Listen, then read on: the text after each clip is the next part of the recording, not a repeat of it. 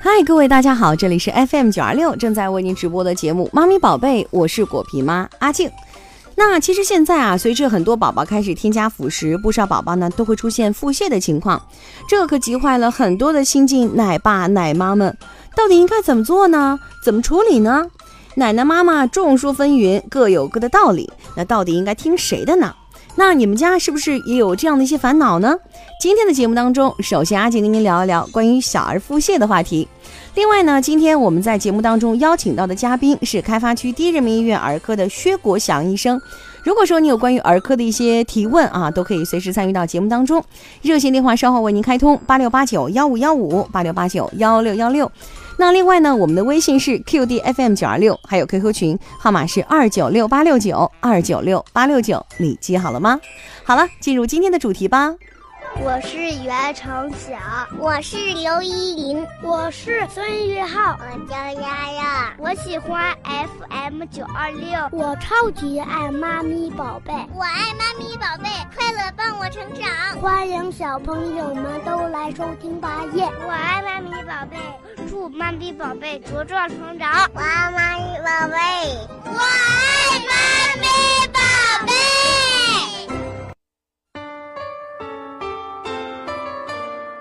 好，听众朋友，那么很多这个家庭当中啊，都小宝宝慢慢长大了之后呢，都要添加辅食。可是呢，有些小宝宝竟然腹泻了。当然了，腹泻有很多的原因哈。那在护理的问题上呢，很多爸爸妈妈可能真的是中招了。首先呢，我们要说的是这个腹泻的宝宝，呃，饮食方面，很多宝宝腹泻的时候呢，家长就不敢给孩子吃东西了。其实啊，真的不要这样做。正确的方法呢是要调整宝宝饮食，继续给宝宝喂养。那具体呢，我们可以分析一下。首先呢，母乳喂养呢应该坚持母乳喂养，六个月以下的非母乳喂养的宝宝继续喂配方奶。那年龄在六个月以上的宝宝继续食用已经习惯了的日常食物，比如说粥啊、面条啊、烂饭呀、蛋啊，还有鱼末、肉末、新鲜水果、果汁等等，一定要鼓励宝宝进食哈。如果宝宝进食少了，那可以适量的增加喂养次数。再者呢，一定要避免给宝宝喂食那种含粗纤维的蔬菜，还有水果以及高糖食物，千万不能饮用高糖饮料哦。另外呢，病毒性的肠炎常常有继发性的那种双糖酶，那么主要是这个乳糖酶缺乏。那对疑似的病例呢，可以暂时的呃给予改为呃低乳糖配方奶或者是去乳糖的配方奶，时间呢是一到两周，等腹泻好转了之后再转为原有的喂养方式就可以了。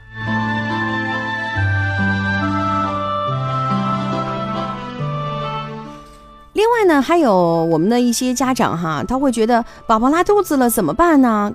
怎么办啊？继续吃药吧，立马止泻，也是直接给宝宝吃这个止泻药了。那腹泻呢？我们刚才说过了，有很多种原因呢，有感染性啊，还有非感染性都不一样的。感染性的腹泻呢，是由细菌、真菌、寄生虫等等病原体引起的，而非感染性的腹泻常常就是受凉啦、消化不良呀，还有胃肠紊乱等等这样的一些原因。那部分情况，先用止泻药可能掩盖病情了，而影响肠道对细菌以及病毒的这样一些排泄，那这样呢就会加重病情，影响医生的诊断。而正确的方法就是止泻呢，只是一种对症治疗的方法，发病的原因治疗呢才是根本。另外，治疗腹泻首先要补水。很多老人觉得呢，孩子腹泻肯定是因为身体里面有炎症，所以呢，只有输液才能治疗。再加上腹泻肯定会导致体内流失水分，所以呢，必须要输液。其实这种想法呢，真的是有误区啊。首先呢，输液代替不了口服的药物作用；再者呢，输液可能会存在很多的风险，比如说输液的反应啊，还有微粒的危害呀、感染啊、耐药性，我们都要考虑其中。好，那么接下来呢，我们继续说我们刚才的这个话题哈。首先呢，我们要还说到这个输液有个原则，就是现在呢，呃，你看很多这个门诊已经不再输液了，就是能口服的就不注射。那另外呢，医患应该相互的信任。再者呢，小儿腹泻静脉补液呢，适应症是不能进食的，还有口服补液药呢，是呃就是不能治疗有效的。再者呢，就是重度脱水、严重的酸中毒的，还有呢，就是合并有外科的疾病、诊断不明确的，像这几种情况才可以输液。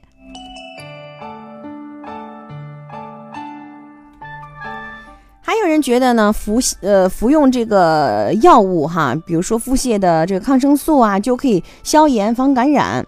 那小儿的腹泻呢，差不多大于百分之八十都是非感染性的，而感染性的腹泻当中，大于百分之八十是病毒性的。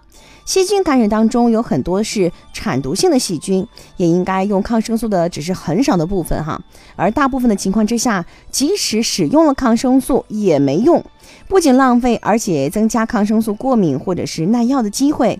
那所以说呢，呃，以下情况大家记好哈，是不需要用抗生素的。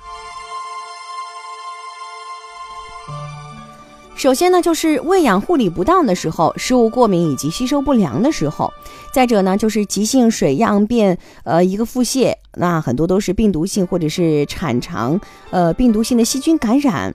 那像这种情况呢，不要用抗生素，因为用了也没用。那么再者呢，就是呃，真的用抗生素的时候呢，也要对症。比如说粘液脓血变多，就是为那种那种侵袭性的细菌感染的时候。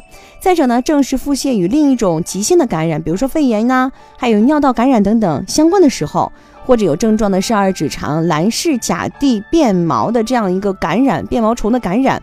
再者呢，还有其他因素，所以说呢，我们刚才说到了很多点关于腹泻的。那也许很多家庭真的是觉得，哎呀，拉肚子就要吃药哈，或者说只有输液好得快，或者是该用抗生素。再者呢，宝宝这个拉肚子不要吃东西啦，越拉越吃，越吃越拉啊。其实呢，真的是好多误区的。我们希望呢，我们经过爸爸妈妈的护理，呃，宝宝少生病，或者生病之后呢，尽快的康复。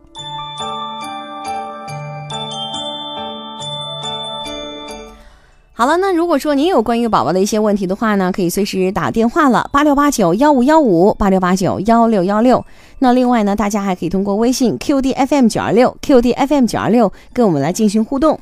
还有呢，我们的 QQ 号码、QQ 群号码哈，请您记好是二九六八六九二九六八六九，你记好了吗？宝贝发烧了怎么办？宝贝什么时候添加辅食最好呢？宝贝怎么最近老是不听话呢？哎，好多不懂的问题，我真的不是一个合格的妈咪。上课了，妈咪培训班开始了。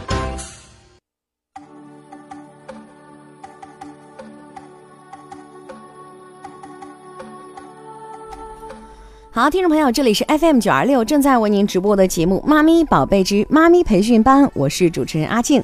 今天我们有请到的嘉宾呢是青岛开发区，呃，这个第一人民医院儿科的薛国祥医生。首先呢，有请出薛医生。薛医生你好，主持人你好，听众朋友们大家好，很高兴，嗯，很高兴能有此机会和大家分享儿科常见病的诊治。嗯，那其实现在呢，很多宝宝也都是有打疫苗哈，其中有一种疫苗是麻疹疫苗。对，嗯，那么能不能给我们解释一下什么是麻疹？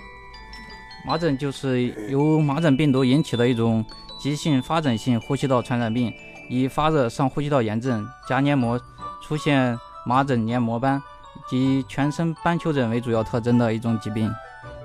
嗯，那么像这种情况的话，那可能这个很小的孩子也会得吗？对，好发于儿童，近年来有成人和小于。六月婴儿发病的现象，小于六月的孩子，对，就才几个月的时候就可能有这种病了。对对。那如果说有了这个荨麻疹之后，呃，还是麻疹哈，感染麻疹病之后会有哪些症状呢？患者感染麻疹后，首先会出现的是发热、咳嗽等上呼吸道炎、黏膜炎、病毒血症、口腔黏膜斑等，继而出现皮疹。皮疹皮疹于耳后发际，开始见及耳前、面颊。躯干四肢随即遍及全身，有些人还会伴有全身淋巴结肿大、肝脾肿大、肺部有罗音。嗯，所以，那如果说孩子得了这个麻疹之后，有没有生命危险呢？嗯，有些常常会引起并发症，导致死亡。但是这个麻疹的话，嗯，麻疹本个病本身并不会导致死亡，但是它的并发症挺重的。哦，会引起这个并发症哈。对对。那麻疹怎么会得上这个麻疹的呢？麻疹，麻疹是一种传染病，主要是通过飞飞沫经嗯嗯经呼吸道传播的，然后通过打喷嚏啊、咳嗽等途径将病毒排出体外，并悬浮于空气中，易感染者吸入后可即可引起感染。嗯，那也就是说，包括空气呀、包括这样的一些方式都可能，呃，这个传染。包括如果说有一个人可能会有这个麻疹，那如果打个喷嚏或者咳嗽了，啊、通过这个飞沫传播，直接就可能会被它传染了，是吧？对对，嗯，那另外，如果说人感染了这个麻疹之后，多长时间会发病呢？麻疹的潜伏期为六到二十一天，平均是十天。嗯，也就是说，如果他得了之后，第五天根本就没什么症状，是这样吗？对，那么这个时候他打个喷嚏或者咳嗽一下，就可能会传染吗？这个时候它的是潜伏期之内是不会传染的。哦，潜伏期不会传染。对，嗯，那怎么样去减少这个感染麻疹的机会呢？接种疫苗，目前接种疫苗是预防麻疹的最有效方法。嗯儿童满八月龄以后要及时接进行接种，十八到二十四月龄副种，尽早建立机体免疫保护力。嗯，那您刚才说到了这个，可能现在很多孩子可能在六个月之前就可能得这个麻疹，那我们现在基本上都是八个月来接种的是吗？对，啊，那也有可能，呃，这个八个月之前有可能会得。怎么样去避免这种情况？我们刚才说到了几点，有没有需要补充的？嗯、除了接种疫苗，室内的空气保持流通，然后平时多开窗，开窗通风，平衡饮食，锻炼身体以及增强抵抗力。再次，重点要对小年龄婴儿做好防护，少去人人口拥挤、空嗯气流通差的公共场所。最后，麻疹病人密切接触者应及及早的进行应急接种疫苗，减少发病机会。嗯，好，还有有一个问题啊，如果说真的得了这个麻疹的话，怎么治疗？麻疹目前还没有一种特效药物能够治疗，所以一旦感染了麻疹，主要是通过加强护理和对症治疗，嗯保持空室内的空气流通，注意口腔、鼻腔及皮肤的清洁，保护眼睛，避免强光照射。若眼眼分泌物过多，可用百分之酸百分之三硼酸溶液冲洗；口唇干裂，可涂植物油。然后嗯早期的话，可用病毒灵、板蓝板蓝根、注射液等药物；高烧的话，物理降温或者是口服小量的退烧剂。嗯，都是可以的。那另外，如果说这个流动儿童的话，能不能获得这个免费疫呃这个疫苗呢？啊，儿童是麻疹的易感人群，儿童所以流动的儿童的话，这些请这些的儿童家长就近到就近社区卫生服务中心咨询，以及以尽快获得免疫接种。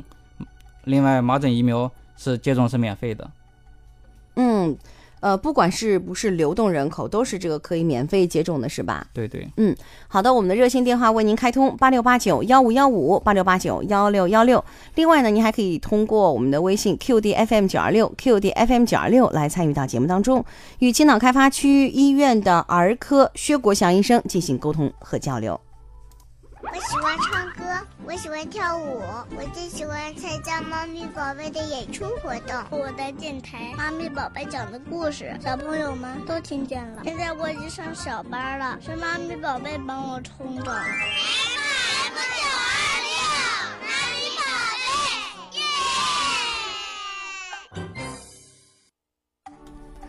好，听众朋友，这里是 FM 九二六正在为您直播的节目《妈咪宝贝之妈咪培训班》，我是阿静。今天有请到的嘉宾呢是青岛开发区医院的儿科薛国祥医生。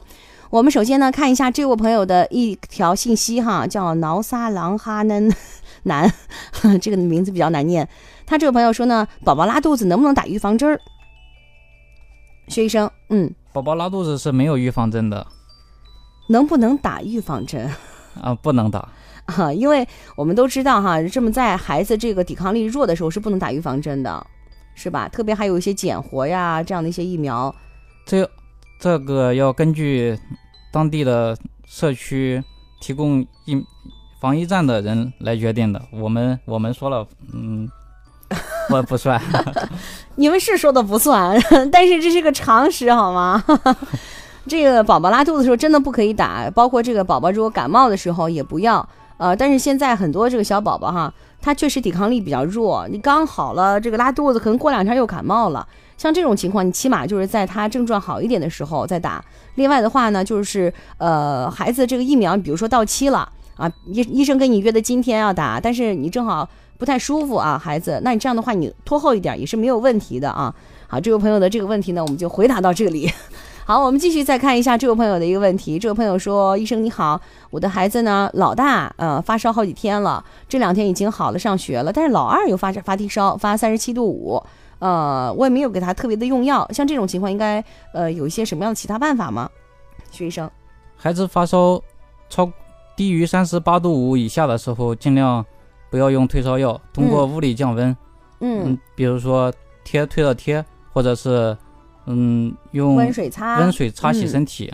嗯，采用物理降温的方法。啊，重要的是别给孩子捂太多。对，嗯，一定要注意散热哈。那另外还有什么其他需要注意的问题吗？还有发热期间的话，不要给孩子吃鸡蛋。不能吃鸡蛋，为什么呢？因为鸡蛋属于发物。哦，这样的。对。嗯，好。哎，我觉得可能很多这个家长都会觉得，哎，发烧怎么办？快吃个鸡蛋补一补吧。这种方法是错的。嗯，不能是那样做哈。对。那另外一定要多喝水。其实你什么都不做，多喝水的话，其实加快这个体内这个呃排毒的这样一个循环，其实也是效果非常好吧。对对。嗯，另外还有一些人啊，他就觉得发烧了吗？然后吃个西瓜吧，呃，然后吃西瓜可以这个。上上厕所，然后降降温，像这种方式可以吗？可以的，只要多补充水分是可以的。啊，其实很多这个想法好像是这个方方法都不一样。有的人会说，哎，你不能吃西瓜啊，西瓜是凉性的，啊，然后就不能吃。但是很多，比如说还有美国的医生，他会觉得你不管是多喝水也好，果汁也好，你只要是喝进去就行了。对对对。啊，那您跟美国的医生观点是一样的，是吧？对。好的，我们继续看一下这位朋友的一个问题啊。这位朋友说：“你好，医生，啊，我的孩子呢最近眼屎特别多，我知道是上火，像这种情况该怎么办呢？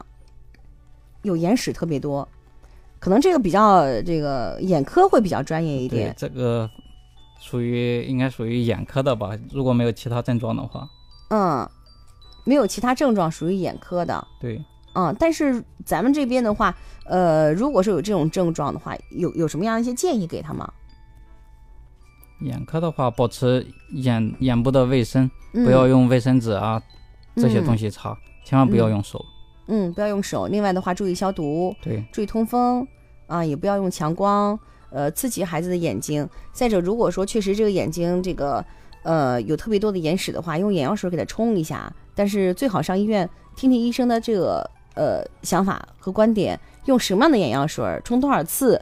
啊，这个最好别自己上个这个呃药店就去买，或者说直接用自己的眼药水，然后给给孩子冲，千万不要这样做，这样会损害到孩子的眼睛，是吧？对对，嗯。另外，您现在最近啊，这个在门诊上会遇到什么样的情况？孩子就有什么样的疾病会比较多一点？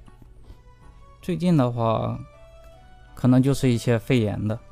肺炎的多一点啊啊，一般就是上呼吸道感染，然后咳嗽这样的是吗？对对。啊，一般来说我们会建议他怎么样做呢？尽早到医院来看吧。人家都已经上医院上你这儿来了，然后呢？咳嗽还是咳嗽期间的话，不要吃甜的和咸的，过甜过咸的食物，嗯，会加重咳嗽。凉的呢？凉的是可以吃的，但是甜的咸的千万别吃。哦，是这样的。嗯，您您看我刚才也咳嗽了，给我点建议好不好？少吃巧克力。我从来不吃，吃巧克力会胖的。有没有一些比较这个安全、比较有效的这种药物呢？给孩子的，嗯，孩子的话可有多种选择哟，像肺利可呀，嗯，如果喜欢喝那个糖浆的话，像小儿止咳，嗯，这些都可以的。嗯，一般来说，这多长时间这个孩子咳嗽能好？怎么有的孩子咳嗽起来就没完，呃，很长时间都好不了呢？孩子咳嗽的话，如果是支合并支原体感染的话，就比较慢。嗯，长的话可能到十四天左右。嗯，如果是普通的支气管炎的话，可能就短一些，需要七天左右。如果说哈，他就是咳嗽了或者发烧了，然后就没有给他用药，就让他多喝水什么，能不能好了？还是需要这做进一步的检查吧。这、啊，比如要验验血，到底什么原因啊？对这点是挺重要的，是吧？对嗯，还有的朋友会觉得哈，这个先上医院，首先先让你就是验血，另外再再拍个片儿，然后再说话。嗯，咱们是不是每次都必须得就这样做呢？是不是如果不验血的话，比如说看看嗓子啊，看看什么样，就不能判断这个孩子的一些症状呢？